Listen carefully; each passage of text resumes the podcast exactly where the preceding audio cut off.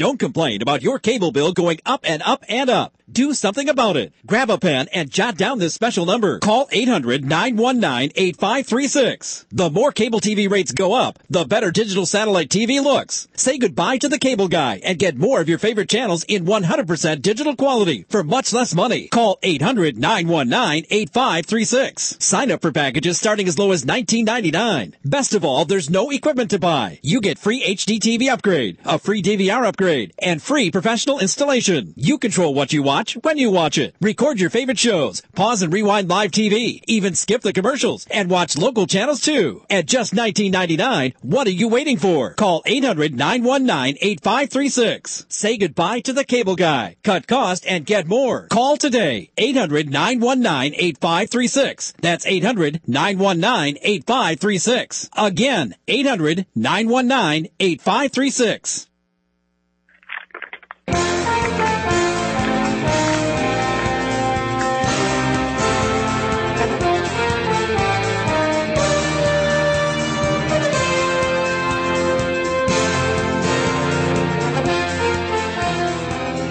A Boston conservative in the cradle of liberty.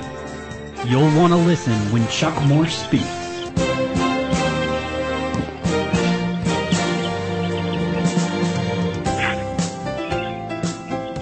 And good afternoon. It is I, Chuck Morse, Monday through Friday, 10 to noon Eastern Standard Time, here at the USA Radio Networks.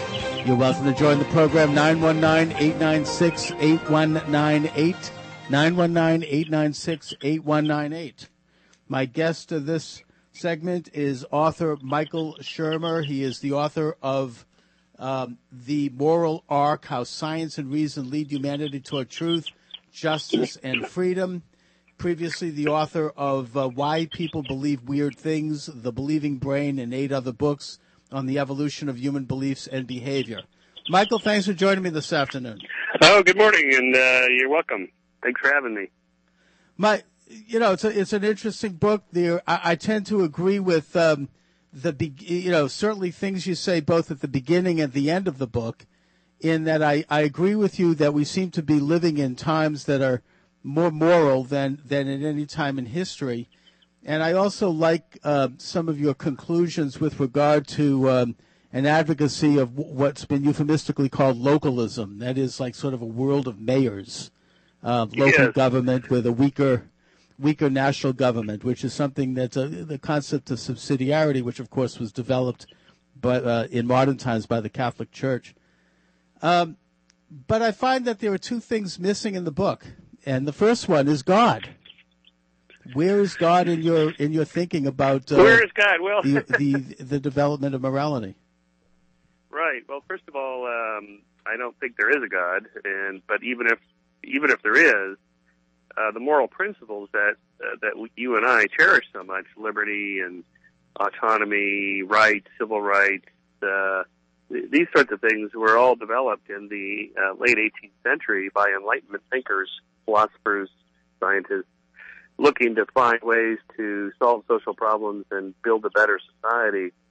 That was quite irrespective of religion, uh, including the freedom to believe whatever you want about religion. So, uh, while I wouldn't describe my book as an atheist book by any means, I'm just saying that uh, whether there's a God or not, these are moral principles that stand. And you're probably familiar with the Euthyphro problem that Plato developed in, you know, in, in the fifth century BC. That um, if moral principles are sound, uh, only because God said so, then you know who's to say what what He said. And if, if they're sound anyway, the ones that God told us about, say the Ten Commandments, shouldn't shouldn't they stand on their own, whether God approves of them or not, or told us about us, told told us about them or not? So either way, the moral principle stands, uh, w- w- regardless of your religious beliefs. If you're Jew, Catholic, you know, Christian, Muslim, Hindu, Buddhist, whatever, uh, I I'm arguing that these moral principles that I discuss in the book are sound and true, regardless. But where did they derive? I mean, I guess the other aspect that I, I have some problem with in your book, and it's very interesting, and I certainly admire the research, is that you rely, I think, a little too heavily on a biological the biological theory of evolution as it would apply to human behavior and uh, the development of morality, putting aside the science of the theory of breeding, which was Darwin's theory. I mean, that's another subject for another day. Let's assume, for the sake of argument, that it's true.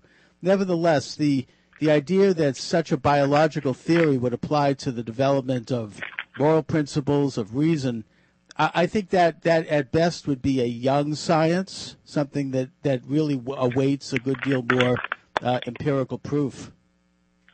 Um, well, I, I would agree, and that my book is one of those. Uh, uh, things pushing it forward. Um, that is to say, I'm, I'm arguing that uh, we evolved a propensity to be a moral species. That is, we're a social primate species. We have to get along with our fellow group members. There has to be ways of solving conflicts and resolving disputes uh, amongst members of a group. And uh, so I'm saying that we we evolved these moral emotions, the sense of guilt uh, about you know violating a, a social contract or an agreement, and uh, jealousy or anger, ven- revenge, and vengefulness. Uh, you know, these, these are particularly that, that last one. I mean, um, we all know that part of our nature, and, and Christians believe this as well. So you could argue that God used these mechanisms of evolution to, to put a moral sense in us. Indeed, some people do argue this. Um, that uh, we have a dark side, a sinful side. That is, we know that there are people all of us who tend to be a tiny bit selfish uh, sometimes. Maybe maybe we should be slightly more generous. So um, we have these emotions like anger to strike back at people who will take advantage of us. Um, you can't just be completely Gandhi-esque and turn the other cheek constantly, or you'll just be taken advantage of. You have to you have to fight back. You have to strike back. You have to put down evildoers and and and and bullies and and, and free riders and people that want to cheat the system. You, you can't just let them do it. Uh, so we have these emotions that that feel a sense of fairness and justice. And when there's a, when you're wrong, uh, we we all have felt that deep, hot, burning anger inside. Like that is not right. I don't like that one bit that you're doing this to me. Um, that's that's normal. Um, so the point of a civil society is to structure it in a way to incentivize people to keep those emotions in check and to keep people from from bullying and free riding. That's the whole point of having a society based on the rule of law, like Justitia, mm-hmm. the you know the Roman goddess of justice. You know, she's got a blindfold and a scale for fairness and balance, but she also has a sword to apply the rules to everybody, and they have to be and they have to be applied firmly immediately uh, because we all know people will cheat the system, and it's and it's not. In my argument, it's not that there are a few evildoers in the world and the rest of us are good. It's that all of us have a sinful side, a dark side, a side that can turn too dark, and therefore we have to keep it in check. Now, religion has been a force for this over many, many thousands of years. And what I'm arguing in the moral arc, what's really bent the arc even more in the last couple centuries, as Dr. King pointed out, as rights. The whole idea of that we have rights and the rights have to be enforced by the rule of law. You need a strong government and a strong judicial system and a strong police force and a strong military to protect uh, our freedoms from people that want to take them away. So I think, I really mm-hmm. think conservatives will like my arguments in the moral arc that, that, hey, this guy's defending the rule of law and, and law and order. I mean, we gotta have it because we have a sinful side. Wherever you think this sinful well, side I comes mean, from. I mean, I certainly do agree with that as well, but I think that you're you're missing a major piece when you, you, you know, when you're not looking at the the um, the origins of it.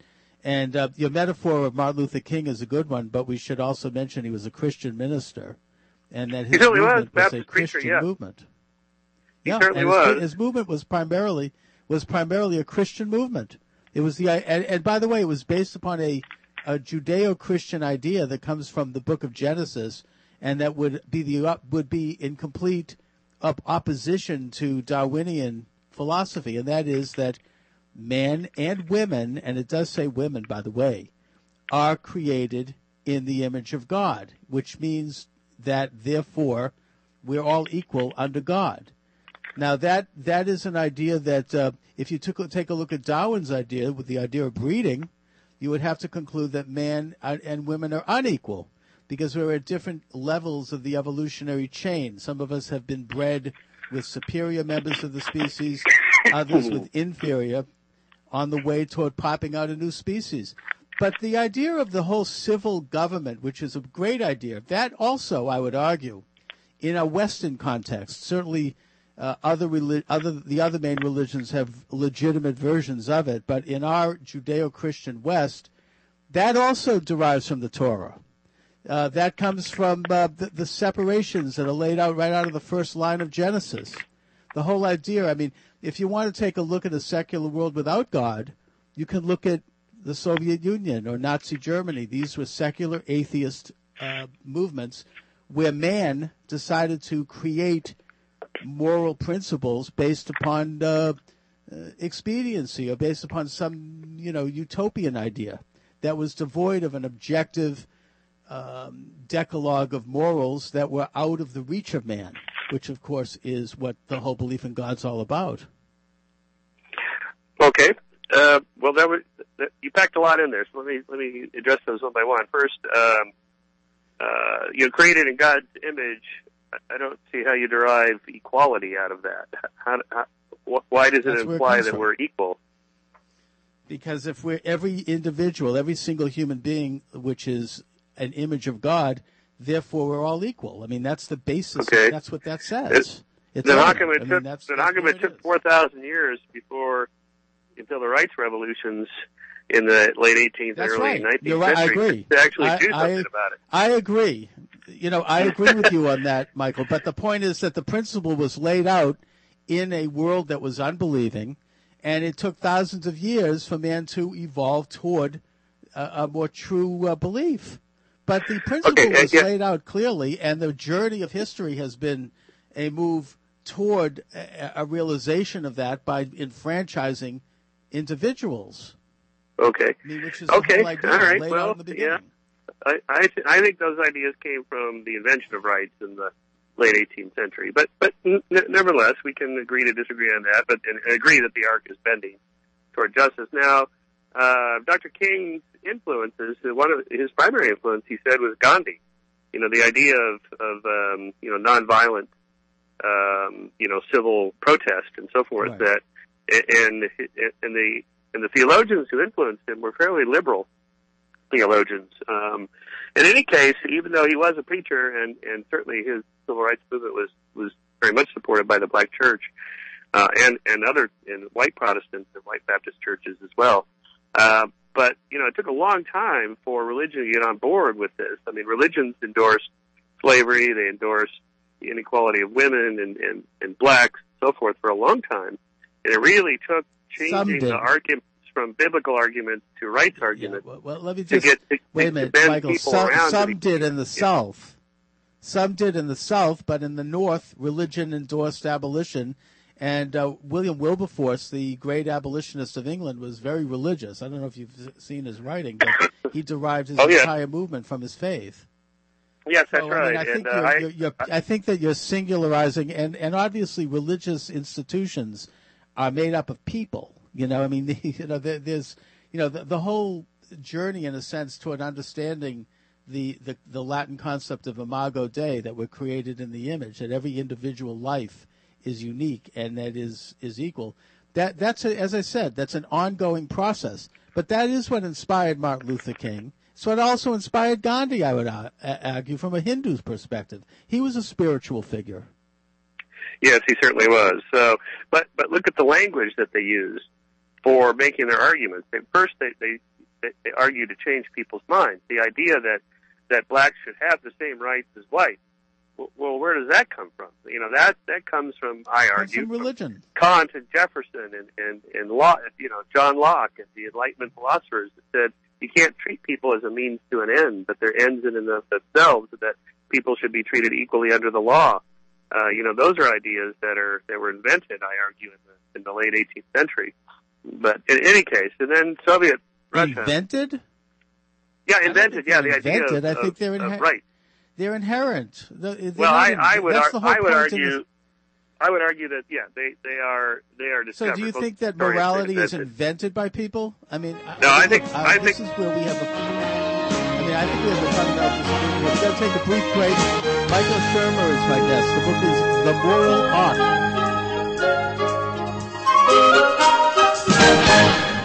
Bad credit card debt happens to good people. Credit card companies lure you in with low introductory rates or low minimum payments. And before you know it, you owe thousands of dollars in credit card debt. It has happened to millions of good people just like you. But here's the good news. Thanks to a powerful program now approved, anyone with $2,000 or more in credit card debt can cut their credit card payments up to half and even reduce or eliminate interest charges altogether. That's right. Our nationwide nonprofit program is helping U.S. residents cut their credit card payments. Call 800 800-991-6376 now. The call and information are free. Credit Guard has helped over half a million people with their credit card debt, and now we can help you. Call 800-991-6376 to see how this powerful nonprofit program can work for you. Bad credit card debt happens to good people. Get free of credit card debt today. Call 800-991-6376. That's 800-991-6376. Again, 800-991-6376.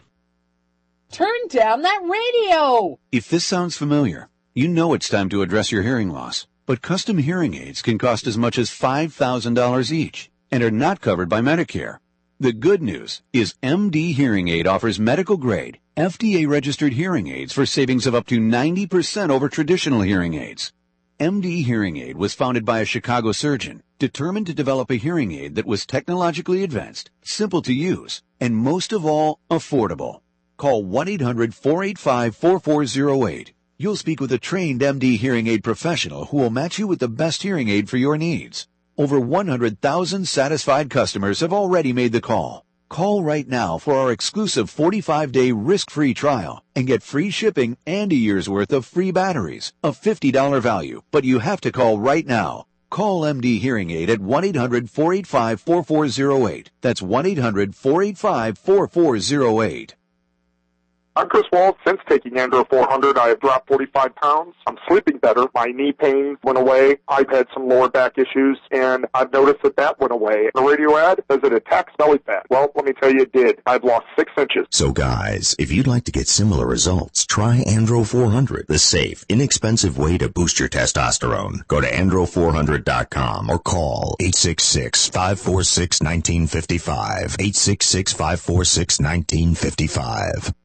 The more you learn about your insurance coverage, the more gaps you might find. Like how you thought you were covered for this. Honey, someone stole my wedding ring. When you're really only covered for this. Honey, someone stole my Dakota ring. Oh well, it was weird anyway.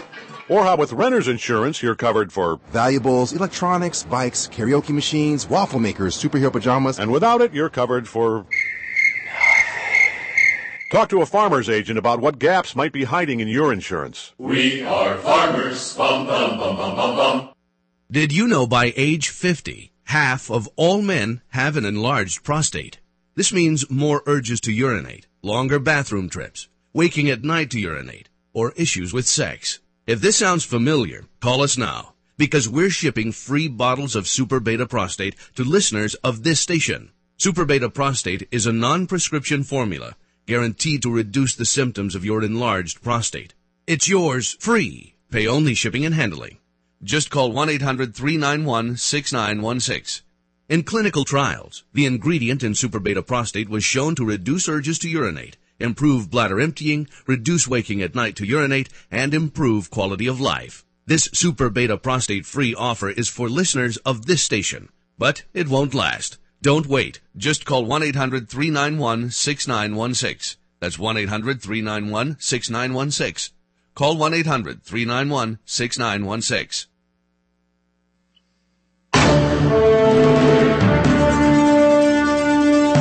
Chuck Morse speaks. Thanks so much.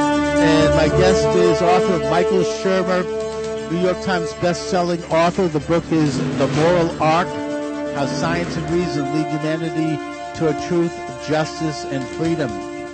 Michael, many of these late 19th century um, thinkers that, that you refer to are either themselves were religious or they derived their philosophical ideas from such religious figures as St. Thomas Aquinas and St. Augustine and uh, and others. So I think that uh, it, it's it's rather tricky business to separate them from any sort of religious antecedents. Uh, certainly, that's that's a problematic issue that historians have to be careful about. But people like Locke and Jefferson, Franklin, uh, who uh, Kant, and so on, they weren't religious in any traditional sense. They weren't. I mean, they were kind of deists. You know, founding fathers of the country were, for the most part, pantheists or deists. They weren't atheists, but they weren't anything like evangelical Christians that we we think of today. Pantheist? And, uh, I've never heard pantheist. I've heard deist. Yeah, de- Uh, but deist. I mean, Washington was a was a Christian. I mean, and I think Jefferson was. You're right. He was a deist, but he was very influenced and said many times by biblical principles. He didn't believe in in Jesus as Christ. That's true, but he But- was a you know he he drew his moral content, and, and you can see many statements that indicate that uh, from from the Bible. And I think I've never heard pantheist. Um, you know, I mean, I I think that uh, they they were not they were deist in that they believed that in a sense God was no longer an active player on the earth, you know, Correct. which is what deism is all about, and that it was in a sense their responsibility to derive the Decalogue and and enact it, but they weren't making it up. I mean, they looked But- to but even that- the even laws that- of of I I mean, if these ideas are sound, uh, you know, how come it took so long for them to, to be pulled out? And why are they not very clear in the Bible? I mean, the Decalogue is not a very good list of moral principles. I mean, the first several you have just to look have to the do with Talmud. they, they just have to do with the As a Jew, with I look to the Talmud and I look, I look to the Talmud and I look to the rabbis. I mean, you're right; it's not always clear. There's a lot of mystery. And as far I mean, how about it- something? How about something a- clear like thou, "Thou shalt not enslave thy fellow man"? How come there's something like that in there? "Thou shalt not rape women." How come that's not in there? Well, the Bible, I, I would argue. I mean, I'm glad you brought it up, Michael, because I think that's a, often a misconception. I would suggest to you that the uh, the Bible, the five books of Moses in particular, set mankind on the path toward abolishing slavery by putting in rules for how to treat people who, you know, they're called slaves in the Bible. They're not slaves in the sense that we think of them in, you know, communist Russia or Nazi Germany, where the entire country is enslaved by an atheist government. They were enslaved in that they were servants of the household who had rights. And yes, there was slavery. That's what existed in ancient times. It was collectivist times.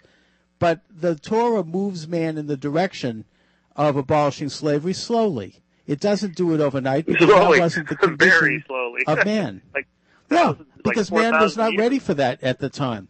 We those were collectivist times. I mean, Frederick Engels was right. It was primitive socialism. Man had not yet developed a consciousness. He had not yet developed an understanding of the separateness of the the individual operating a- as a free agent. I mean, these were these are developments, and this is where I come to agree with much of your writing. These are, are are modern developments that took millennia to to to emerge, and I think in today's world, with the computer and with information as it is, the the mind of man and the ability of man is going to expand even more as we get more information and as we understand the nature of the universe and of, of God's creation better. But but this is a this is the true evolutionary process, but it's not a biological evolution. It's a spiritual evolution. It's a character evolution. Well, I would call it a cultural, uh, political, uh, you know, Uh, a, I a would rights, there, re- too. right, I would agree. rights revolution.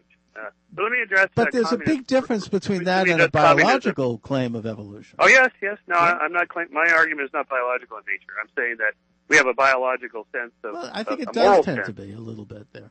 Well, it seems like it because I write about evolution a lot. But uh, but but what I'm arguing is that the moral emotions that we have, those evolve.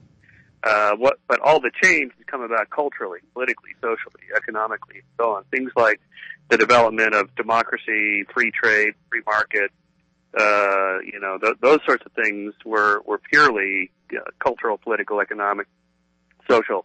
Uh, starting in the late 18th century, the shift from instead of moralizing about social problems and locking people up and, and giving them the death penalty and torture and so on, let's let's inst- instead uh, employ reason and science to try to figure out a way to solve these social problems. How can we re- reduce crime and homicides and wars and and uh, theft and things like that?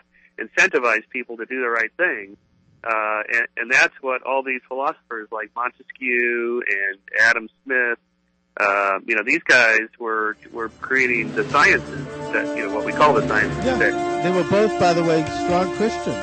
We're going to take another break here. Moral Arc is the book. Michael Shermer is the author. We'll be right back. Would you wait several days for your cell phone to fully charge? Would you wait several days to feel the full effect of relief from your nasal congestion? Flonase Allergy Relief Nasal Spray could take that long. But if you're congested now and you want powerful relief now, use Afrin No Drip. Afrin starts working in seconds ah. and keeps working for 12 hours. So why wait several days to feel the full effect? When you can start to get relief in seconds with Afrin. Afrin, powerful congestion relief without the wait. Use as directed. Owning and caring for a home comes with a lot of to-dos. Fix the AC, build a deck, remodel the kitchen. Whatever your home improvement need, Home Advisor can help you find a pro you can trust to get the job done right. Go to rebuild.homeadvisor.com for instant access to top rated pros in your area, including electricians, handymen, remodelers, whatever type of home pro you need. Home Advisor is absolutely free to use. At Home Advisor, you don't have to search through a long list of pros. With just a few clicks, Home Advisor matches you with pros who provide the exact services you need. You can read customer reviews of the pros, even use the cost guide to find out what hundreds of other home projects cost in your area. Because Home Advisor knows it's important to find a pro you can trust in your home, they conduct background checks on their service professionals. It's just one of the reasons more than 25 million homeowners have used HomeAdvisor. Go to rebuildhomeadvisor.com to find the right pro for your project. That's rebuild.homeadvisor.com. With a Sam's Club membership, you get incredible savings every time you shop. Don't miss out on big savings for a memorable Easter feast.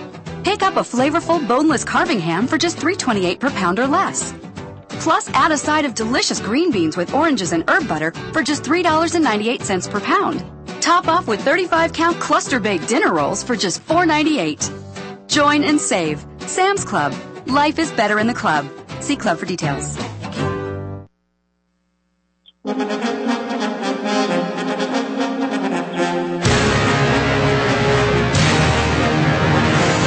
Chuck Morse speaks. So much. My guest is Michael Shermer, the Moral Arc. Michael, I, I think it's an incredible statement to say that uh, you know the age of reason and uh, and ethics and morality was suddenly born in the late uh, 18th century. I agree that it certainly reached a full flowering with the establishment of the American Republic in 1776 but there have been other milestones as well. I would argue the conversion of, of Constantine to Christianity was a was an earth shattering milestone in history. Um, as far as uh, issues like private ownership of property and limited government, those all come from the Bible. I mean, you have to study your. You might do a book on the Old Testament and take a look at the ethics. I think it's been done. Well, Yes, well, yeah, you know, I, you know, actually, you would you'd probably write a good one. I mean, it's, you know, you, you'll see that it was Abraham who conducted the first purchase of private property when he bought the cave of Machpelah to bury his wife Sarah, and he did it in very public setting with a negotiation and with an X number of, of silver pieces and everyone witnessing it. The, the, the Torah goes at length describing this, and that piece of property is still there. It's in Hebron. So you know, this is uh, but but I don't recall people like. Jefferson. I don't recall people like Jefferson citing that as an example of where they get this idea that that of He individual plenty individualism. actually. If you, you you might take you might study that as well. He did plenty of citing of the Bible, and uh, you know the, the Bible was very influential in his thinking. I think that uh, that that can't be denied. But but let's rather than quibble over the you know the Bible versus you, you, the sudden inver- uh, popping out of morality in the 17th century. I mean, I'll point out that the central principle of the Bible is that rights and, and morality comes from a source outside of the manipulative powers of man. Whether that be whether that source be God, which is what we call it in the West, or whether it be what you might call nature, the point is Yes. that it's beyond it's it's not invented. It's not I mean That's that was the. Marxist Correct. idea that that realities and, and moralities are invented by by uh, you know it, as a conspiracy by people who are trying to exploit people. That's why they invented religion as a as what he called an opiate to fool people so they could be more easily exploited. The, the religious idea is that morality exists, it's immutable, it exists outside of human manipulation. Well, I I agree with to think that that source is a spiritual source. You think it just somehow comes out of nothing, or you know, we're all just a bunch of bag a bag of bones moving around like animals. I no, get no, that too. no, no, no. That that it's part of our nature. We inherit that as a member of the species. We're born with this capacity to have a sense of right and wrong. We all know what it feels like to be cheated, to to have an injustice imposed on us, and to feel that deep, hot burn of anger that that's not right. Uh, that comes from uh, deep within. That's not learned. That's we know from studies with children, uh, infants, in fact, that I cite in the book, uh, who are you know barely six months old to a year old, uh, when shown a, a little puppet skit uh, where you know one puppet is trying to roll this ball up a ramp, and this other puppet and he can't quite get it. He's struggling to get this ball up to the top of this ramp, and this other puppet comes over, and there's two scenarios. One, the other puppet helps him and gets it to the top, and they hug, and they're happy, and so on. Or, and, or in the other scenario, the puppet slams him down, hits him down, and he can't make it, and he's the evil puppet. And then, so infants are then given the choice how they would, you know, which one they would like to play with, or which one they would like to, uh, you know, be nice to, and so on. And they always pick the nice puppet, the puppet that was helpful. So they have a sense pretty early on, you know, born with that sense that that's the good puppet, and that other puppet is an evil puppet. So we have a sense of good and evil pretty pretty early on. Also, in my talks, I show this video clip that I talk about in the book from Frans de Waal with capuchin monkeys, which are these tiny little, tiny little brain monkeys, and um, uh, where they're trained to, to exchange a little pebble for a piece of cucumber slice, a piece of food of any kind, and they're normally given a piece of cucumber slice, which they like, uh, but they like grapes better. So in this video clip, these two capuchin monkeys are sitting side by side in these two cages, transparent cages, and the one is given, he swaps a stone for. Oh, sorry. I'll finish the story in a minute. Okay, thank you, Michael. We can go take a brief break here. We'll be right back. This part was Good story,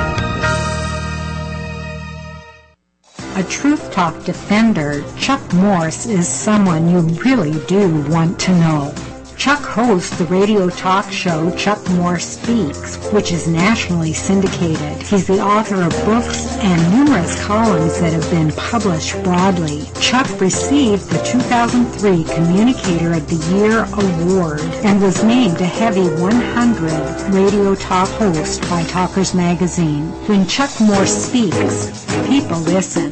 the taking possession of this tiny holy land so that the, the Jew can serve God, not conquer the world. To hear Chuck live, go to usaradio.com. To hear Chuck with Deborah Ray on Truth Talk Beyond the Soundbite, visit the on-demand page at deborahray.us.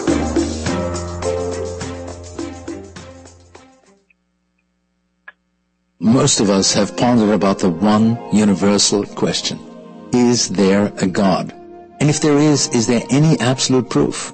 It is for that exact reason why my good friend Sam Sorbo and I, Maurice Forte, have written our book, The Answer, Proof of God in Heaven. In essence, the answers in our book are surprisingly simple as they're true. Just as light will eliminate darkness, so does the law, which in Greek is called cosmos, eliminate the possibility of chance. Therefore, chance had no part in the creation of the law of this cosmos. And so the only other possibility is that the law was created by a creator that we call God.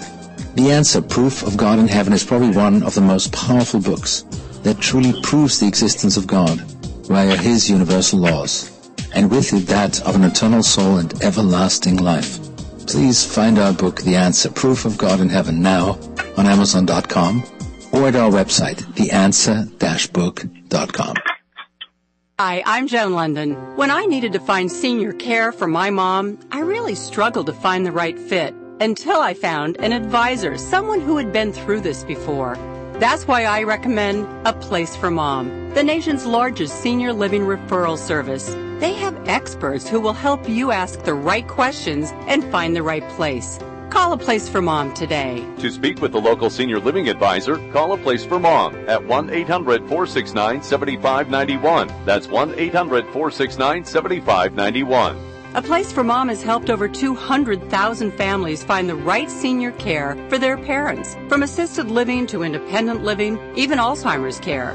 And have local advisors that can help explain your options at no cost to you. To speak with the local senior living advisor, call a place for mom at 1 800 469 7591. That's 1 800 469 7591. Call today.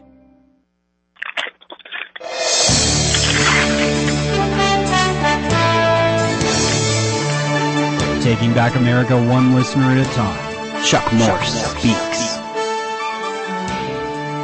Thanks so much. Michael Shermer's my guest. The moral arc is. Michael, please continue.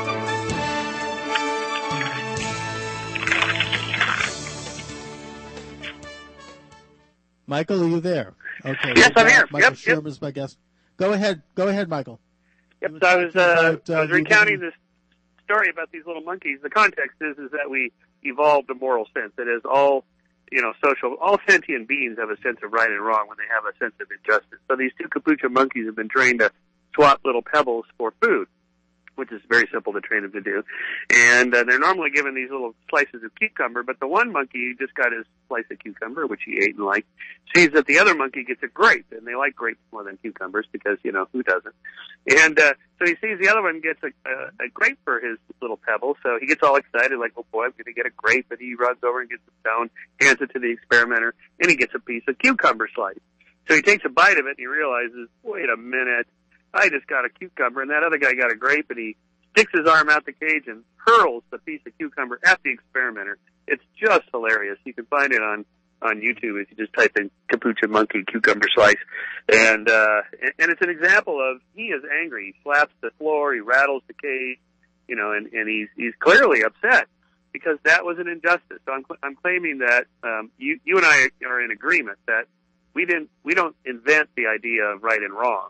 We have that as part of our nature. Now you think God gave it to us, but I would simply ask, well, how did God give us that sense? I'm claiming that uh, just just like evolution created our bodies, evolution also created our moral emotions. And uh, y- if you want to argue that, that that that's how God does it, He uses evolution just like He uses gravity to create solar systems. You know that's fine, but that's not not my position. But no, what, that's, a, what that's would a tenable what position. I would argue, Michael, what I would argue, Michael, is what, what Thomas Jefferson argued, which is the rights are immutable and that they are self-evident. They're not evolved. They're not created. They exist outside of human nature. They they exist in what I would argue is a, a spiritual context, but they're not part of some evolving. I mean, the only the only morality in the theory of evolution was described by um, by Herbert Spencer, and that is survival of the fittest. You know, No, so I if disagree with that. to See, he was- an evolution, well, that's Yeah, I'm Spen- talking Spencer- Darwinism here. Spencer was a social Darwinist. Darwin was not a social Darwinist. Darwin was a social Darwinist, and so wasn't his cousin would have rejected that. You have to read Descent of Man. It gets into, he gets into that very heavily. It's the, it's the practice. Most of us have pondered about the one universal question. Is there a God? And if there is, is there any absolute proof? It is for that exact reason why my good friend Sam Sorbo and I, Morris Forte, have written our book, The Answer, Proof of God in Heaven. In essence, the answers in our book are surprisingly simple as they're true. Just as light will eliminate darkness, so does the law, which in Greek is called cosmos, eliminate the possibility of chance. Therefore, chance had no part in the creation of the law, this cosmos. And so the only other possibility is that the law was created by a creator, that we call God. The answer, Proof of God in Heaven, is probably one of the most powerful books that truly proves the existence of God via His universal laws, and with it that of an eternal soul and everlasting life. Please find our book, The Answer, Proof of God in Heaven, now on Amazon.com or at our website, theanswer-book.com.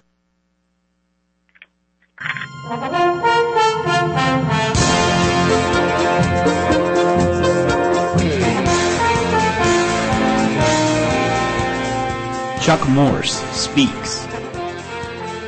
Thanks so much. Michael Shermer's my guest. The Moral Arc is the book Michael Darwin put in the sixth edition of the uh, Origin of Species, the term um, survival of the fittest. And in, in his book, The Descent of Man, he referred to the Australian Aborigine as closer to a a a gorilla than man in the stages of evolution. Um, Okay, Dar- Darwin Dalton, was who no, was no, no, no. Stop, stop, stop. Darwin was not a social Darwinist. He was a he was an he was a slavery abolitionist. He believed in the equal rights of, of men. He championed the rights of women.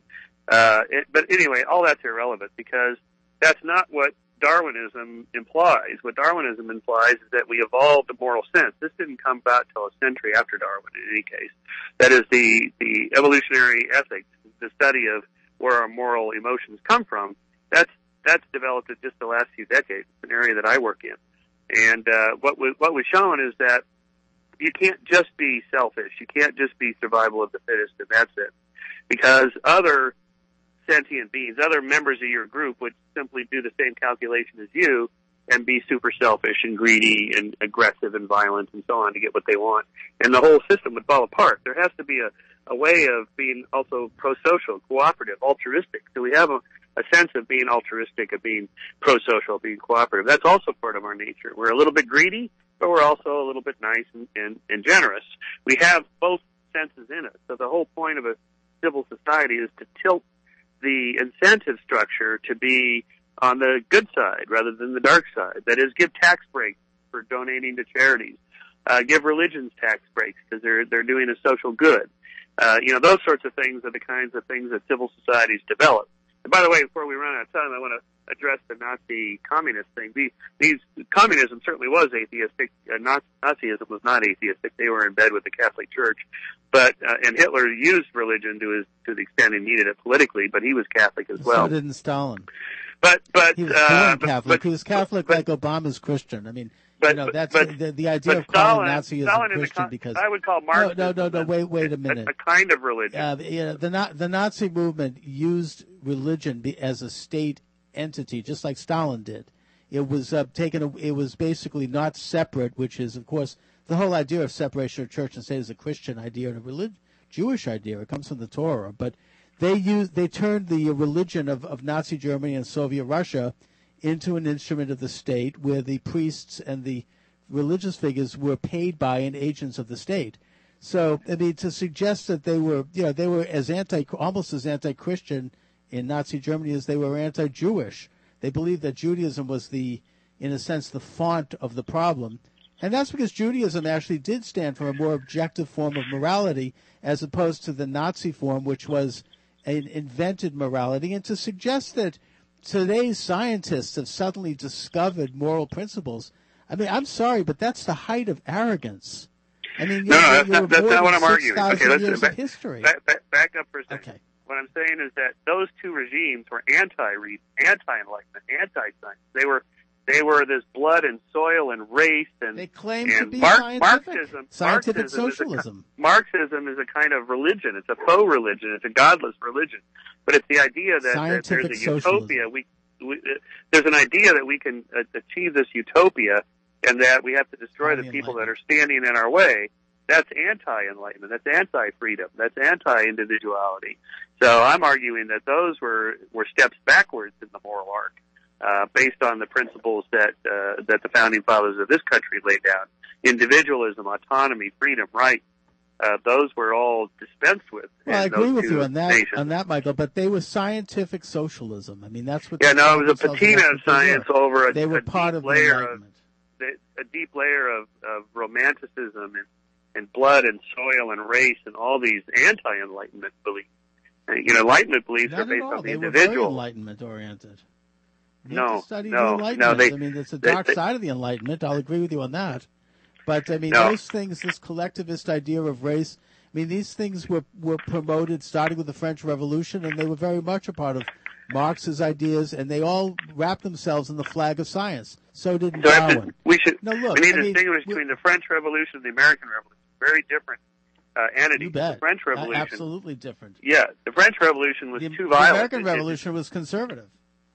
That's right. Yep, exactly. It sought so to, there's a way to do to it. reestablish natural rights that were uh, given, as Jefferson said, by the Creator. Uh, but um, in the Declaration of Independence. But uh, look, I mean, you know, again, we're talking here about uh, just to briefly also go back to um, to Darwinism. Uh, the the whole principle, the, the theory of Darwinism, which is a theory of breeding to shoot out a superior species, a race. And No, no, no, no, stop. That, that's social Darwinism. Oh, yes, that's it not was. What, that's not what natural That selection was predicts. exactly. Go back to your. Go, read, have you read the uh, the Origin of Species? Yes, of course. That's not what it says. It gets into it at length, and particularly the second second book, the second man goes work.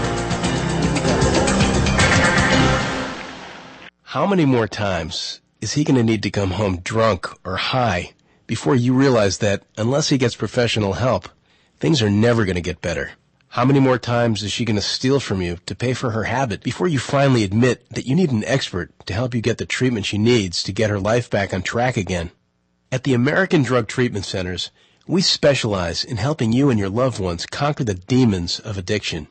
Whether it's drugs or alcohol, our network of centers are ready to help you get the loving treatment your husband, wife, or child needs to get his or her life back. If you've been asking for a sign or a direction on what to do, then consider this ad an act of fate. Call 800-461-3594 today for the real help you need to make real change. Again, 800-461-3594.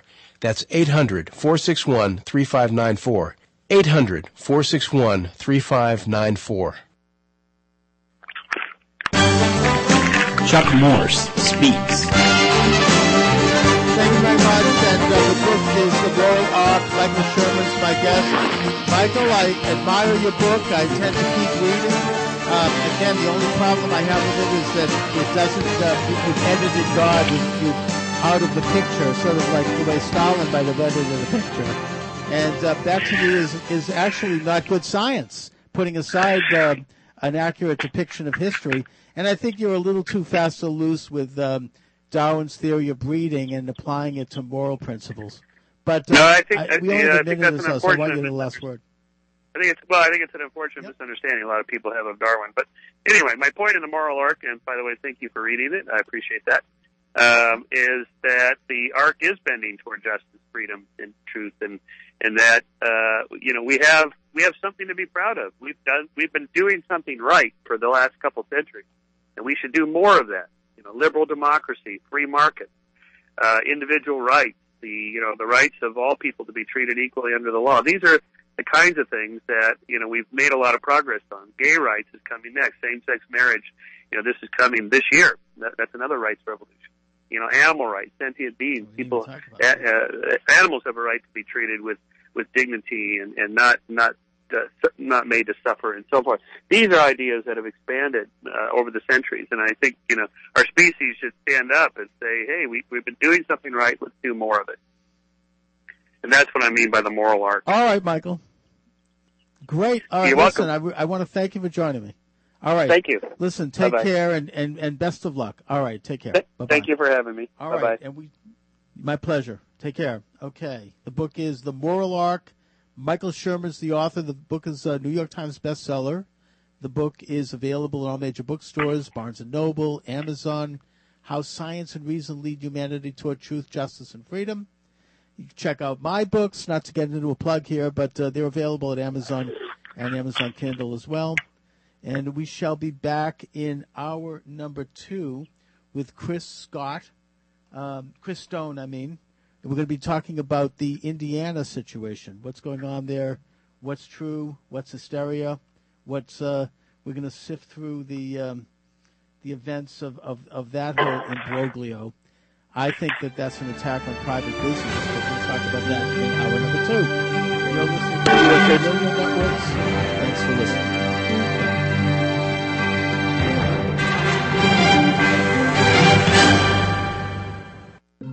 Did you get a new job last year? Or did you not get a new job because on the way to the interview you remembered you're terrible at interviews, so you hired a guy off the internet to do the interview for you and didn't really think it through because he got the job and is now very happy in his new position? Huh. No matter what you went through last year, answering questions like, Did you get a new job? is much simpler. Intuit TurboTax. It's amazing what you're capable of. Know what's always on my mind, kid? Safety. I live, eat, and breathe safety. When I wake up in the morning, I have a large cup of safety with two sugars and a dash of safety. Safety matters. Your safety, my safety, everybody's safety. That's why I love Grainger. Grainger has the products, services, and resources to help keep our facility safe and our people safer. Now pass me one of those safety donuts over there. Call clickgrainger.com slash safety or stop by. Grainger, for the ones. Hi, I'm Joan London. When I needed to find senior care for my mom, I really struggled to find the right fit until I found an advisor, someone who had been through this before. That's why I recommend A Place for Mom, the nation's largest senior living referral service. They have experts who will help you ask the right questions and find the right place. Call a place for mom today. To speak with the local senior living advisor, call a place for mom at 1 800 469 7591. That's 1 800 469 7591. A Place for Mom has helped over 200,000 families find the right senior care for their parents, from assisted living to independent living, even Alzheimer's care, and have local advisors that can help explain your options at no cost to you. To speak with the local senior living advisor, call a place for mom at 1 800 469 7591. That's 1 800 469 7591. Call today.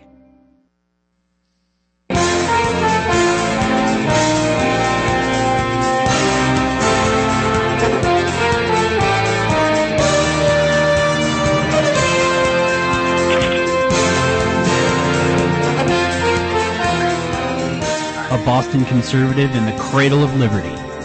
You'll want to listen when Chuck Morse speaks.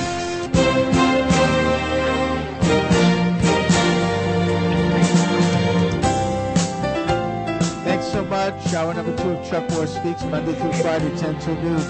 Eastern Standard Time here at the USA Radio Networks. You're welcome to join the program, 919-896-8198, 919-896-8198. There's a lot of news coming out of Indiana right now as the, uh, the state of Indiana and Governor Mike Pence has signed a bill given to him by the state uh, legislature that guarantees religious freedom. Ironically, it's the almost the exact same bill that was signed into law in 1993 on a national level by President Bill Clinton after it had been passed by an overwhelmingly Democratic Congress. And it's a law, as Governor Pence pointed out, that exists in, in about tw- in over 20 states, and that was signed by then State Senator Barack Obama in Illinois. So, what's the controversy about? To help us discuss it, we're joined by Chris Stone. He's the founder of Faith Driven Consumer, an organization connecting 41 million consumers. Uh, Chris, thanks for joining me this afternoon. Well, thank you for having me. Glad to be here. Chris, this to me comes down to an issue where private businesses are being told by the government what they can create and what they can do. And that if they don't create what the government tells them to create, they can be fined. They could even be imprisoned. What do you see as the issue going on here? Well, the issue is in our country today, certain groups have more favorable status than others. So as a person of faith, if I, of my own free choice, decide to opt out of participating in a certain event, in this case, uh, often a same-sex marriage, if I decide as a florist not to make flowers or as a baker not to make a cake, then I can be brought to court in certain states for uh, discrimination. Uh, at Faith Driven Consumer, we've put forth the idea of universal equality, that both groups would have equal protection to participate or uh, to to participate or to um, not participate in certain uh, events. But uh, the people, the progressive left, has decided that that is not acceptable, and that everyone has to embrace their point of view. And that's really the issue. Christians are looking simply to have an opportunity to exercise their faith freely. I, exactly how I see it. I mean, first of all, it's uh, if a Christian or for that matter anyone has a conscientious objection to performing a certain function, uh, which is a basic, at least has up until now has been a basic liberty in America, then that right should be protected. This is not a discrimination. Uh, uh, that's a lie. In that, uh, you know, like let's take the example of the baker. Um, the baker offers wedding cakes to the public. That's there's nothing. They're not telling a gay man or woman that they can't come into their bakery and buy a cake. That would be discrimination, but that's not what's going on here. What's going on here is that the the person who is posing as a gay person, they may or may not, that's beside the point, is going to the baker and telling the baker how they are to make their cake. They're ordering them. That's no different than going into an art gallery and telling an artist how to paint a picture, or going into a, um, I don't know, going into a doctor's office and telling the doctor how to practice their medicine. You know, the the goods and the services are offered to the public equally but the goods and the services that are offered, that's decided by the proprietor. That is proprietary right. The the person doesn't have a right to go in. You don't have a right to go into a restaurant and tell the chef you want to have, you know, Chinese food if it's an Italian restaurant. I mean, this is uh, you know, it's it's very we're talking very basic here. And I think that's why businesses in a sense this is really an agenda by the government to force businesses to buckle under the control of the government, which is going to now tell us what we can create and not create. And and look, I mean, what if you had a baker who was black, and you had somebody coming in and they want to have a Klan wedding, and they want the baker to create a cake with, you know, burning cross and with guys with white hoods and you know and nooses on it. I mean, that baker would say, "I'm sorry, but I'm not going to create that cake because it runs against my conscience." You can buy another cake or you could go to another place. I'm not telling you what to do. You have a right to come here and buy whatever I offer, but you don't have a right to force me to create something that I don't want to create for whatever reason. I mean, it's that simple. What say you, Chris? Well, that's a very good point. In the scenario that you just outlined, uh, no one in this country would fault that baker from refusing to make that cake. What I think we really have here is as Americans, do we have the right to not have, but to openly express a, a biblically based Christian view? And it's playing out in this right. in this particular time in this particular way. The question is, will we continue to be able to have the same rights that our founding uh, fathers came here for. You know, everyone who came here in the original uh, migration came to experience religious freedom. And now what we're having is where the government is continuing to, to say, you may have the freedom to worship within the four walls of your church, but you cannot express that outside because it's offensive or it's discriminatory. And that's really the issue that we're dealing with. No, uh, you're absolutely right. I mean, what they're saying is that religion should be turned into nothing more than a bunch of automatic ceremonies and not have any political, moral, ethical content. When religion does have that. And of course, when the shoe's on the other foot, they don't mind. They don't mind if the Reverend Jesse Jackson or the Reverend Al Sharpton show up in church on the Sunday before a, a national election and, and give speeches against a Republican. I mean, that's fine. But uh, you know, when it comes to, uh, I mean, the, the religious faith, and in, and in the West, that's Christianity. It looks to the Bible, and the Bible is filled with political and moral principles. You know, to tell people that they cannot express that because they're Christians, I mean that that's not what this country is supposed to be about, and and that's exactly what this is. I think. Well, it's a it's a very um, special time of year for Christians. It's a time when uh, Jesus was uh, executed on a cross and when he rose from the dead. And Jesus was uh, executed by the Romans and, and uh, at the request of the, the Jewish leadership because he was controversial, because his ideas were dangerous to um, the, the agenda of the government. And the agenda of the government today is to promote uh, the, not only the rights of the LGBT community, but the idea that, uh, or the belief that their ideas are right. And the Christian definition of marriage and the Christian definition of, of truth here is um, standing in the way. And I think it's going to stand in the way continually. It's going to be interesting to see how the government responds. As a Christian, I am called to love everybody. So on that basis, I have no interest. I have it's, it's contrary to my belief to discriminate against anybody. Now, the Bible nor the Lord calls upon me to love every idea or every action. Uh, in fact, it's the contrary. So, as a Christian, I don't desire to discriminate against any person. So to say that this law for religious protection is by its very nature discriminatory is um, a violation of the same faith that uh, I'm standing on. So that's it's a ridiculous argument. So the Of argument course, really lies elsewhere. I mean, it's actually the opposite. It, it, it defends against discrimination. It tells Christians that they have a right to to practice their faith, and uh, as far as gays are concerned, th- th- it's not interfering in their rights.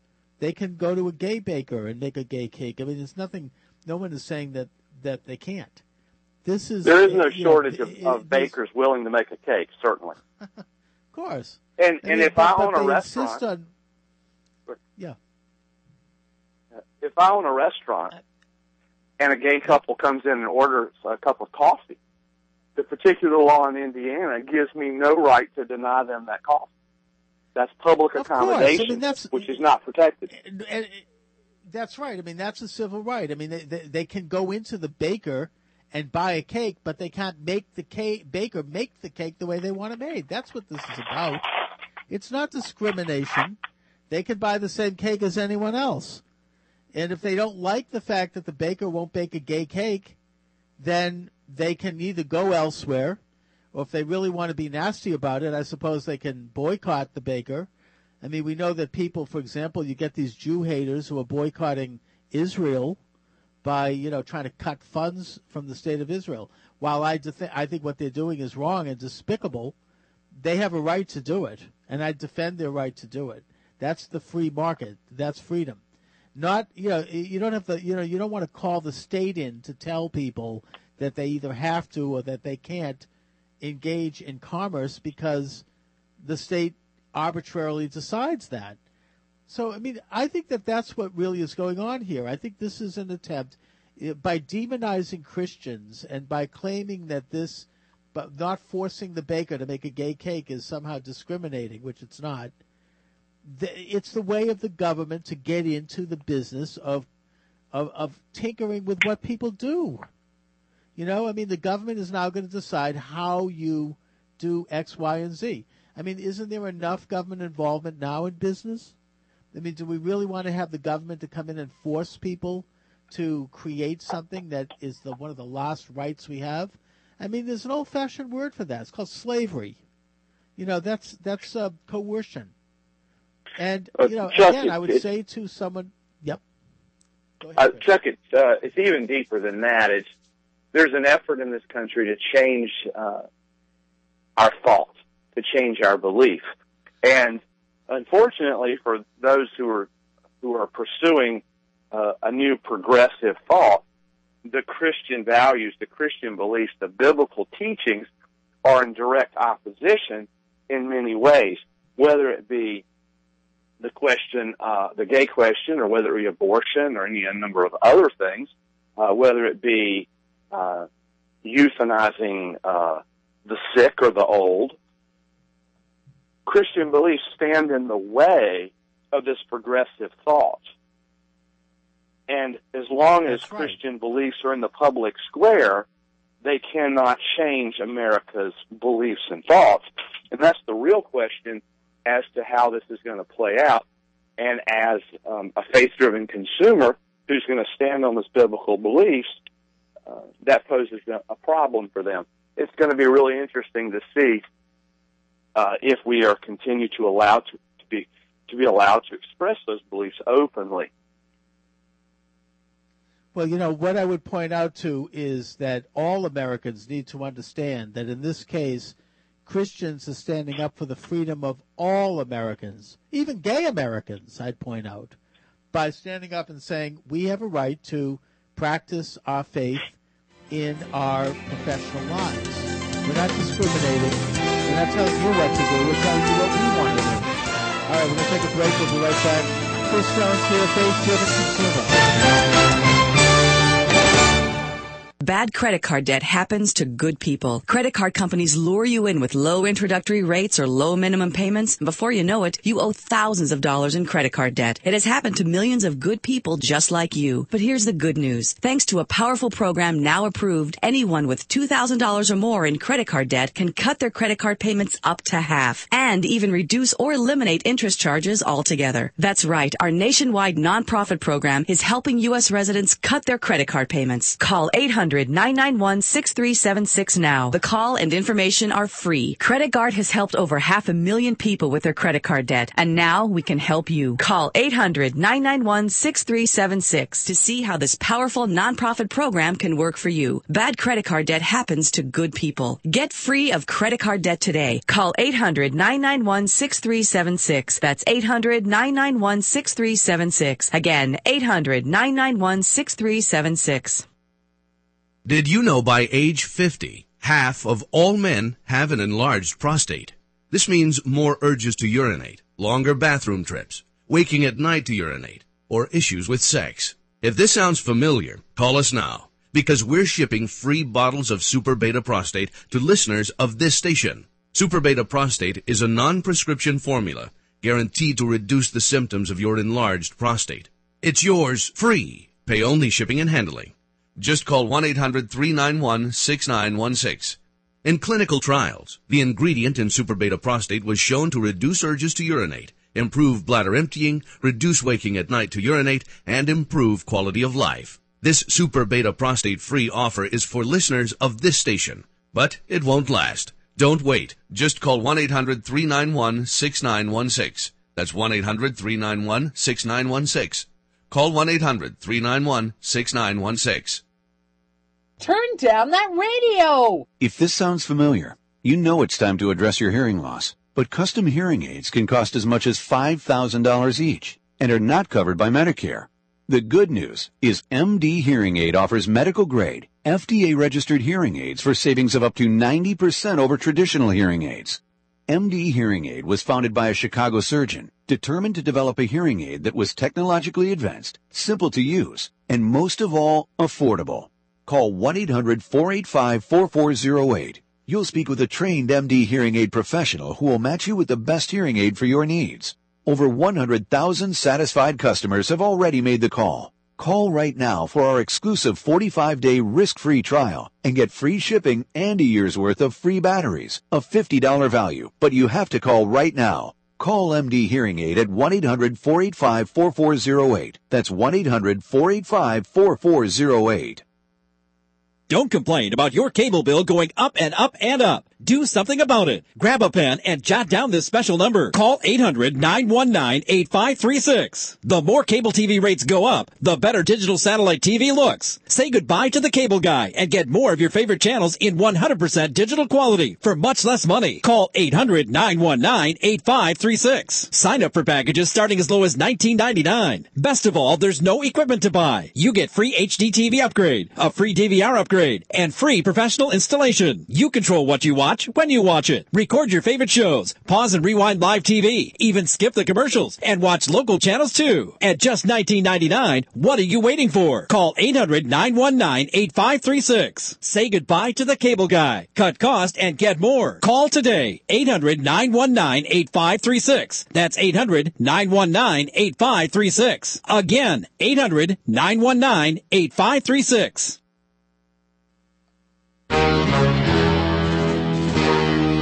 You'll want to listen when Chuck Morse speaks. Thanks so much, Chris Stones, my guest. He is the founder of Faith Driven Consumer.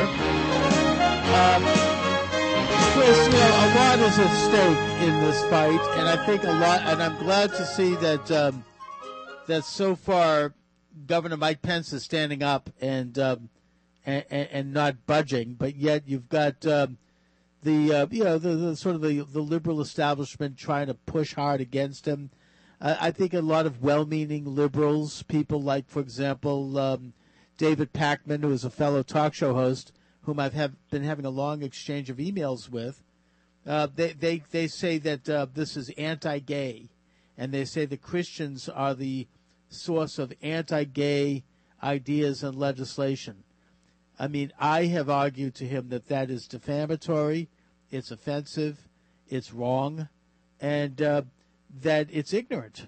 Christians are not anti-gay. To say that you believe that homosexuality is wrong as a practice, that doesn't mean that you're against gay men and women. It Doesn't mean that you're not ultimately saying that people are going to make their own choices and deal with their own consequences in their life. But uh, he insists that it's anti-gay. What say you? Well, first of all, the legislation uh, is about religious freedom. So it's pro religious freedom. It's not anti gay. But if you look at it in a broader sense, beyond just the legislation, but the culture, our country is full of diversity. It is a nation that embraces different points of view and different people. And every week at Faith Driven Consumer, we reach out to American corporations who have very, very uh, broad and rich diversity policies, and we ask them a simple question Are you willing to embrace and celebrate faith driven consumers, Christian consumers, in your rainbow of diversity that's all over your website and all over your corporate culture? And there's a pause, and there's a great uh, internal struggle, and many of them are unwilling to do so. It's a cultural phenomenon. And if you were to say that uh, Christians or our culture is is uh, discriminating against the gay community, I would say the real issue today is uh, just the opposite. There is a great uh, tension in our culture and our nation about uh, biblically orthodox Christians. Yeah, I mean, in a sense, I suppose using the argument that the uh, the pro gay movement uses that Christians are anti-gay, you could say that that movement is anti anti-religious, but there's a difference. The Christian movement is not trying to force gay people to not conduct their life within the you know within the rule of law, whereas the uh, the gay movement is trying to force Christians out of the out of the public square. They're trying to use the government to do it. Uh, that's a very accurate portrayal. As a matter of fact, forcing someone to believe what I do as a Christian is, by its very nature, anti-Christian. It's about free will and free acceptance. So while I may share that with you, I do not force you to believe. Uh, so the whole premise of their argument is is really without base, without foundation, uh, and it's going to play itself out. And I agree. Governor Pence has to decide whether he is going to stand for true and universal equality, where all ideas, Christian ideas and others, are allowed to exist in the great American discourse. Whether our nation is going to defend the rights of all people to various points of view, or whether only certain groups are going to be allowed to prevail. Well, I mean, you know, I agree with that. I think this is a bigger fight. It's really a fight. Not only it's a fight for freedom, really, when it when you get down to it. Uh, what do you think is going to come of this, Chris? And what can your organization, Faith Driven Consumer, do to help? Well, uh, first of all, we can stand behind Governor Pence and others to protect religious freedom. We can support businesses that openly uh, accept and uh, embrace faith-driven consumers. Um, you know, curiously, the one area of our economy, of our marketplace, which is currently uh, welcoming Christians, uh, and this may surprise some people, is Hollywood. We work in Hollywood quite a bit. Uh, here in the Easter season, we're uh, we're seeing a lot of content designed and made for Christians. Uh, NBC is going to air AD as an example next week.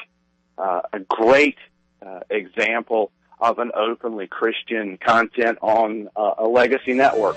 So we can support things like that. Okay, excellent. Chris Stone, thanks for joining me this afternoon. Thank you so much. I'm Chris Wald. Since taking Andro 400, I have dropped 45 pounds. I'm sleeping better. My knee pain went away. I've had some lower back issues, and I've noticed that that went away. The radio ad, says it attacks belly fat? Well, let me tell you, it did. I've lost six inches. So guys, if you'd like to get similar results, try Andro 400, the safe, inexpensive way to boost your testosterone. Go to andro400.com or call 866-546-1955. 866-546-1955. The more you learn about your insurance coverage, the more gaps you might find. Like how you thought you had enough coverage for your fine art.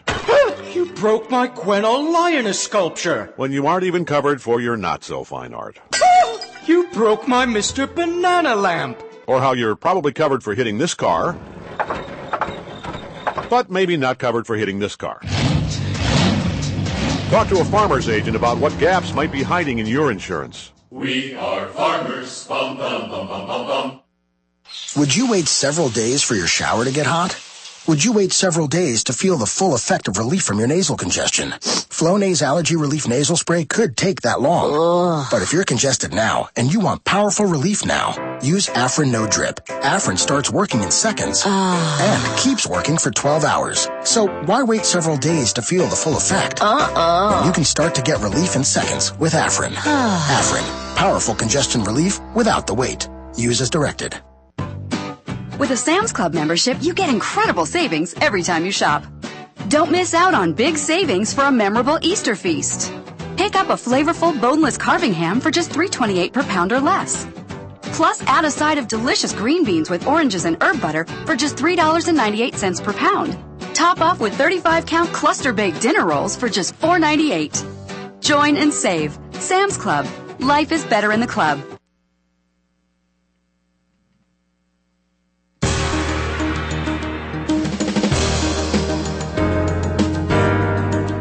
Author, journalist, and American patriot. This is Chuck Morse Speaks. Thanks so much. And uh, of course, you're listening to the USA Radio Network. So I want to thank my guests today Michael Shermer, the author of The Moral Arc, available in all major bookstores, and Chris Stone, Faith Based Consumers. They're doing a, a yeoman's job in terms of documenting anti Christian bigotry and hatred and advocating for the faith based community. Uh, there's this new host that's replaced Jon Stewart, Trevor Noah. He's a native of, of, of South Africa, who uh, I don't know if he's he classically represents a left view, but he certainly has gotten himself in a lot of trouble on my side of the street. He starts out by coming in and putting his hands in the air. He happens to be half black, he puts his hands in the air and says, "Oh, America is worse than apartheid South Africa when it comes to race relations." That's that's besides being ridiculous, it's inflammatory. And of course, the, the, the, the, the dumbbells in the audience, were, they laughed and applauded, right? Now it comes out that he has all these tweets that are anti Semitic. This has been documented on PJ Media today by one of their writers, David Steinberg. He did a uh, photo of uh, Trevor Noah's tweets where he makes reference, uh, he says, South Africans know how to recycle like Israelis know how to be peaceful. Yeah, Israel's responsible for, they're, they're warlike and they're violent, right? Behind every successful rap billionaire is a double as rich Jewish, is a double as rich Jewish man. Let's see. Xbox and PlayStation players are like Jews and Muslims. They are so similar, but they hate each other so much. Messi gets the ball, and the real players try to foul him, but Messi doesn't go down easy. Just like Jewish chicks. That's really nice, right? Almost bumped a Jewish kid crossing the road. He didn't look before crossing, but I still would have felt so bad in my German car. I know he was Jewish because his parents across the road looked Jewish. Oh, and they were outside a shul. This is just nasty. And lower Jew tolerance. Blue-eyed people have a higher alcohol tolerance. New Daily Show host thinks Untermensch isn't a racial slur. Says it just means a lower class person. I don't know. I mean, to me, this sounds like. Uh, here he is. There's a picture. Of JTA found this from Noah's Facebook page, which appears to show Noah as having been present at an anti Israel rally in front of the White House. and just don't see Comedy Central standing behind a host they have nothing invested in besides eight hours of PR after they review that Jewish chick's tweet, among the others. And of course, other examples are sure to appear in the next few hours. What do you think? Does Noah survive the day in his new job? Um, well, I mean, it certainly is embarrassing, I would hope, for uh, Comedy Central to bring a Jew hating, America hating guy on there. And I would hope that it's embarrassing to uh, to uh, Jon Stewart having somebody like this replacing him. Uh, I don't know how it's going to play out. What say you, caller? You're welcome to join me in the final segment here. Um, 919-896-8198 is the number. 919-896-8198. Come on down. Anyway, there are obviously other and bigger issues to discuss today, but um, I just think that it's interesting to note that um, I don't know liberals. They, they, there's almost like a pack mentality there. They'll all go along and goose step and giggle and wave and make those funny snorting noses that noises they like to make, and uh, not dig too deep. Um, with regard to this guy, but I think that taking on Jews might might might make them at least pause for a few seconds. All right, we'll be back.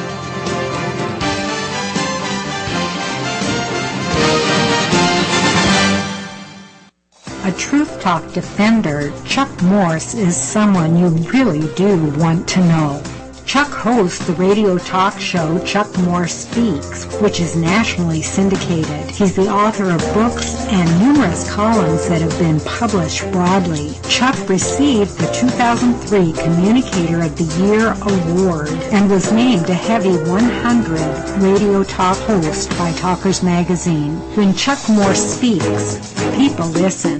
The taking possession of this tiny holy land so that the, the Jew can serve God, not conquer the world. To hear Chuck live, go to usaradio.com. To hear Chuck with Deborah Ray on Truth Talk Beyond the Soundbite, visit the on-demand page at deborahray.us.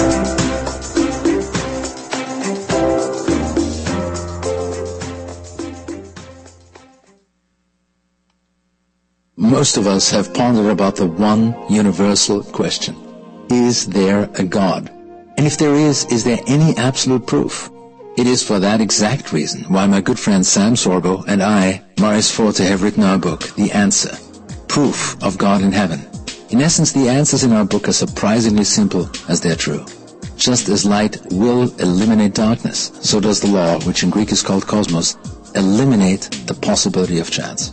Therefore, chance had no part in the creation of the law of this cosmos. And so the only other possibility is that the law was created by a creator, that we call God. The answer, Proof of God in Heaven, is probably one of the most powerful books that truly proves the existence of God via His universal laws, and with it that of an eternal soul and everlasting life. Please find our book, The Answer, Proof of God in Heaven, now on Amazon.com or at our website, theanswer-book.com. Owning and caring for a home comes with a lot of to-dos. Tune up the furnace, clean the gutters, remodel the kitchen. Whatever your home improvement need, Home Advisor can help you find a pro you can trust to get the job done right. Go to rebuild.homeadvisor.com for instant access to top-rated pros in your area, including electricians, handymen, plumbers, whatever type of home pro you need. And Home Advisor is absolutely free to use. At Home Advisor, you can read customer reviews of the pros, even use the cost guide to find out what hundreds of other home projects cost in your area. And because Home Advisor knows it's important to find a pro you can trust in your home, they conduct background checks on their service professionals. It's just one of the reasons more than 25 million homeowners have used Home Advisor. Go to rebuild.homeadvisor.com to find the right pro for your project. That's rebuild.homeadvisor.com.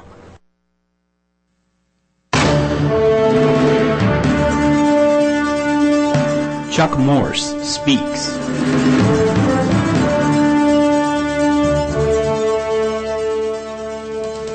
Thanks so much. And of course, you're welcome to join the program 919 896 8198. 919 896 8198. And uh, I'm thinking about this issue in uh, in Indiana. The more I think about it, the more angry I'm getting. It's a uh, it's ignorant in that uh, this charge that uh, you know you know there's something wrong when you see something that is obviously false and yet it's being promoted by the usual suspects, people, the sort of the establishment types. And the the the lie is that somehow this uh, bill, which again is a reflection of a bill that was signed into law in 1993 by President William Jefferson Clinton, after it was passed by a by a Democratic Congress, and one that exists in over 20 states. That somehow this law is discriminatory against gay people. It's not. It's just a lie. It's an ignorant, false lie that's based upon. It's motivated by anti-religious bigotry and hatred. It doesn't tell any gay person that they are being singled out for discrimination. It just doesn't do it. The usual examples are that the uh, the person who is either gay or who is posing as gay or whatever is making a demand of a private business. Not, and again, we're not talking about their right. They have the right to go in and do business there. They have a right to do everything that a non-gay person would do in terms of purchasing a product or a service that the business offers. Uh, you know, if I offer to sell something, I'm not going to tell a gay person that they can't buy it. If I did, then I would be discriminating. But that's not what this is about. In the case of the bakery, again, the gay person can go into the bakery and buy a cake. This is not what this is about. No one is discriminating. What this is about is the gay person is telling the baker that they have to create the cake based on the way they want it created. In other words, it's no different than going into an art gallery and telling an artist that they have to paint a portrait the way they want it painted. That's what's going on here, and they're going to use the power of the state to make the baker do it, or else they're going to be fined. Most of us have pondered about the one universal question. Is there a God? And if there is, is there any absolute proof? It is for that exact reason why my good friend Sam Sorbo and I, Maurice Forte, have written our book, The Answer, Proof of God in Heaven. In essence, the answers in our book are surprisingly simple as they're true. Just as light will eliminate darkness, so does the law, which in Greek is called cosmos, eliminate the possibility of chance. Therefore, chance had no part in the creation of the law of this cosmos. And so the only other possibility is that the law was created by a creator that we call God. The Answer, Proof of God in Heaven, is probably one of the most powerful books that truly proves the existence of God via His universal laws, and with it that of an eternal soul and everlasting life. Please find our book, The Answer, Proof of God in Heaven, now on Amazon.com or at our website, theanswer-book.com.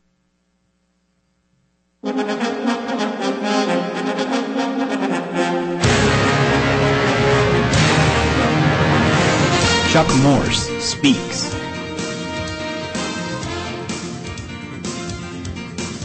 Thanks so much, and you're welcome to join me in the final segment. The number would be 919-896-8198.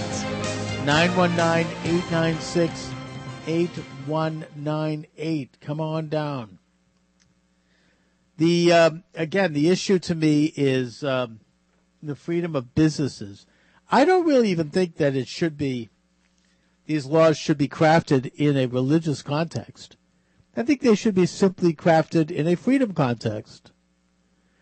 I mean, that way, a gay business, I suppose, shouldn't have to bake a cake in the shape of uh, Jerry Falwell's face. I don't know. I mean, you know, I mean, should a uh, a Palestinian Arab baker be forced to make a cake in the shape of a um, of a Star of David with a little figurine of of Ben Gurion whistling Hatikva every time you cut a slice? I mean, you know, who? Where does it stop? We ought to err on the side of freedom. We ought to give individuals and companies the maximum leeway to do whatever it is that they do. You know, we have in place laws against discrimination with regard to uh, a business that opens its door to the public that's not a religious institution or a uh, you know a club, but like a store, a bank, a restaurant, a hotel. That they cannot say you can't come in because we don't like black people or we don't like Jews, or we don't like Hispanics. But at the same time, we uh, we have to allow the business to offer the services and the products that they offer to the public equally. You know, but those services, the actual function, the actual service, what they offer, that's up to them. You know, I mean, look, what if you have like a, a, a, a gay business, let's say, that has anti-Christian figurines that they're selling, you know, under the guise that they think it's funny. I don't know. I've seen some of this sort of stuff at places like Newbury Comics, I guess. They have a right to do it. They have a right to do it.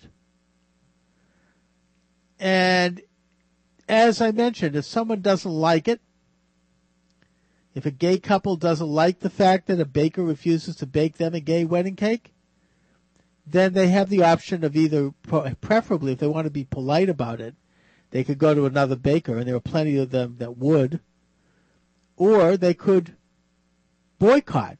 You know, do like the Jew haters are doing to colleges that that are are supportive of Israel's right to exist. You know, tell them to divest their funds boycott them. Do I like the fact that these Jew hating anti Semitic colleges are doing that? No. And if I find out that businesses are boycotting Israel, I'm not going to do business with them. I'm not going to go in there. And I'm going to urge others not to go too. And I'll mention them by name. I'll do it over my radio show. But I respect their right to do it. In a free society, we have to give leeway to unpopular opinion. Now, by the way, speaking of the Israel issue, there's a great bill before Congress right now, sponsored by both a Republican and a Democrat, that would cut federal funds or grants from businesses and colleges that are boycotting Israel. That's something I do support because no one is entitled to federal money. And if our federal government's policy is to recognize the state of Israel, and a a company that receives our taxpayer dollar is boycotting Israel, then I think we should absolutely cut funding to that organization. But again, they have a right to do it. I support that right. It's like Voltaire famously said, I may vigorously disagree with you, but I support your right to your opinion. I'm paraphrasing. So what we have then with this attack on the religious freedom bill in Indiana is an attack on freedom itself. This is an attack on the right of an individual or a group of individuals who come together to offer a service or a product. This is an attack on their right to do it in the way that they want to do it. This is an attack on their creativity. This is an attack on their imagination. And it's uh, it is an attack, of course, more directly on religious faith.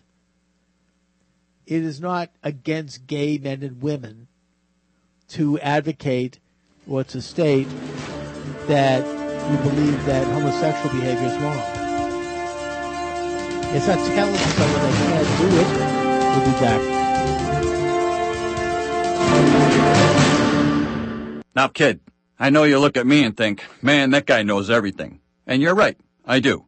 But occasionally even I get stumped. I know, hard to believe. But when I need help, I get it from Grainger. Grainger can solve just about anything, from finding the right products to advice on installation to troubleshooting. Grainger gets me what I need right when I need it. When a guru needs a guru, who does a guru call? Guru calls Grainger. Get it? Got it? Good. Call clickgrainger.com or stop by. Grainger, For the ones who get it done. With a Sam's Club membership, you get incredible savings every time you shop. Don't miss out on big savings for a memorable Easter feast. Pick up a flavorful boneless carving ham for just $3.28 per pound or less. Plus, add a side of delicious green beans with oranges and herb butter for just $3.98 per pound. Top off with 35 count cluster baked dinner rolls for just $4.98. Join and save. Sam's Club. Life is better in the club. See club for details.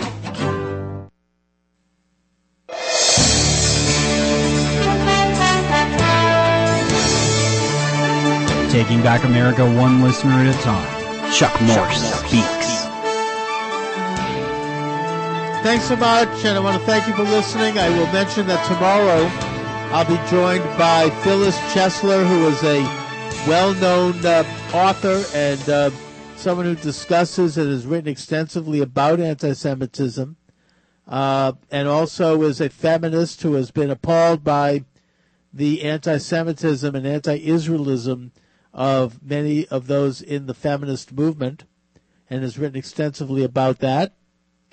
Uh, I will be off on Friday as I prepare for the Passover holiday, uh, which of course is Friday night, and I'll be leaving town Thursday after this program to go to visit my my wife's family. My wife is the highest authority in all of America in my life. Anyway, check out my books.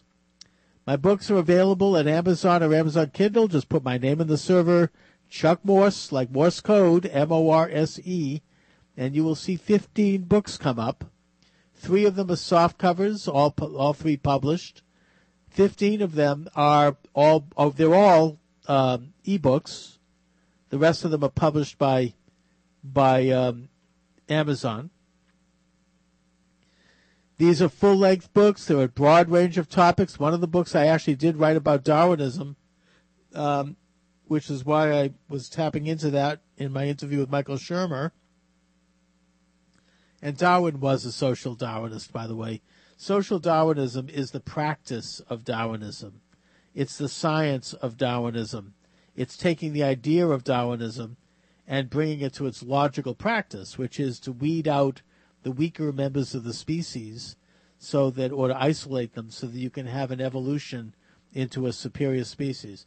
And people who are pro Darwin, they'll kick and scream about that, but when you get down to it, that's what the theory is.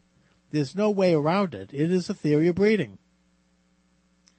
Anyway, I have a book up about it, so check it out. Go to my book page uh, on Amazon or Amazon Kindle.